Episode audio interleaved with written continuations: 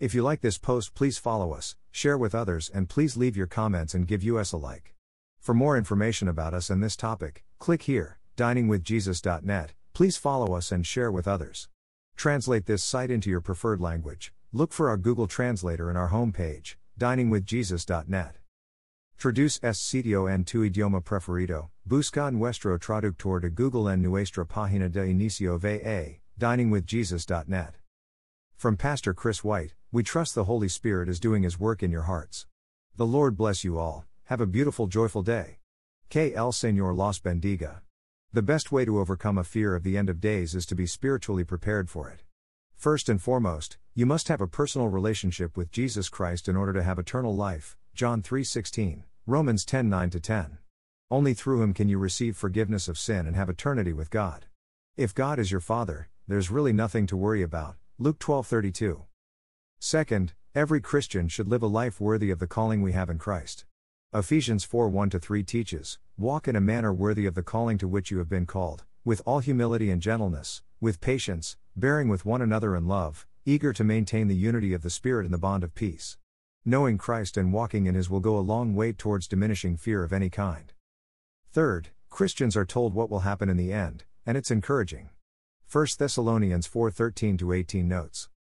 But we do not want you to be uninformed, brothers, about those who are asleep, that you may not grieve as others do who have no hope. For since we believe that Jesus died and rose again, even so, through Jesus, God will bring with Him those who have fallen asleep. For this we declare to you by a word from the Lord, that we who are alive, who are left until the coming of the Lord, will not precede those who have fallen asleep. For the Lord Himself will descend from heaven with a cry of command, with the voice of an archangel, and with the sound of the trumpet of God. And the dead in Christ will rise first.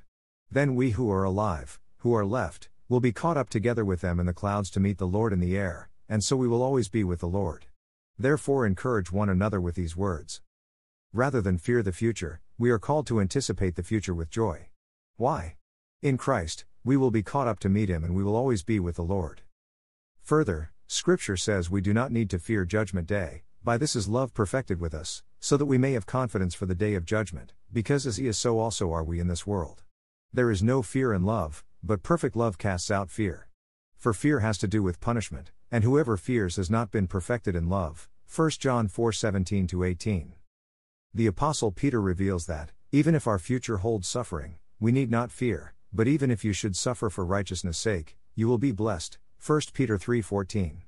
Peter and many other early believers endured much hardship and even death because of their faith in Christ.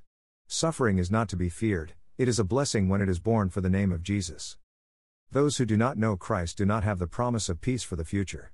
For them, there is a real concern because they have not settled the issue of where they will spend eternity. Those who do know Christ do not fear the end of days.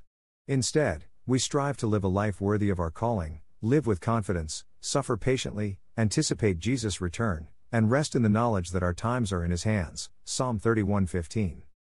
Thank you to GotQuestions Ministries. Copyright Copyright two thousand two to twenty nineteen GotQuestions Ministries. All rights reserved.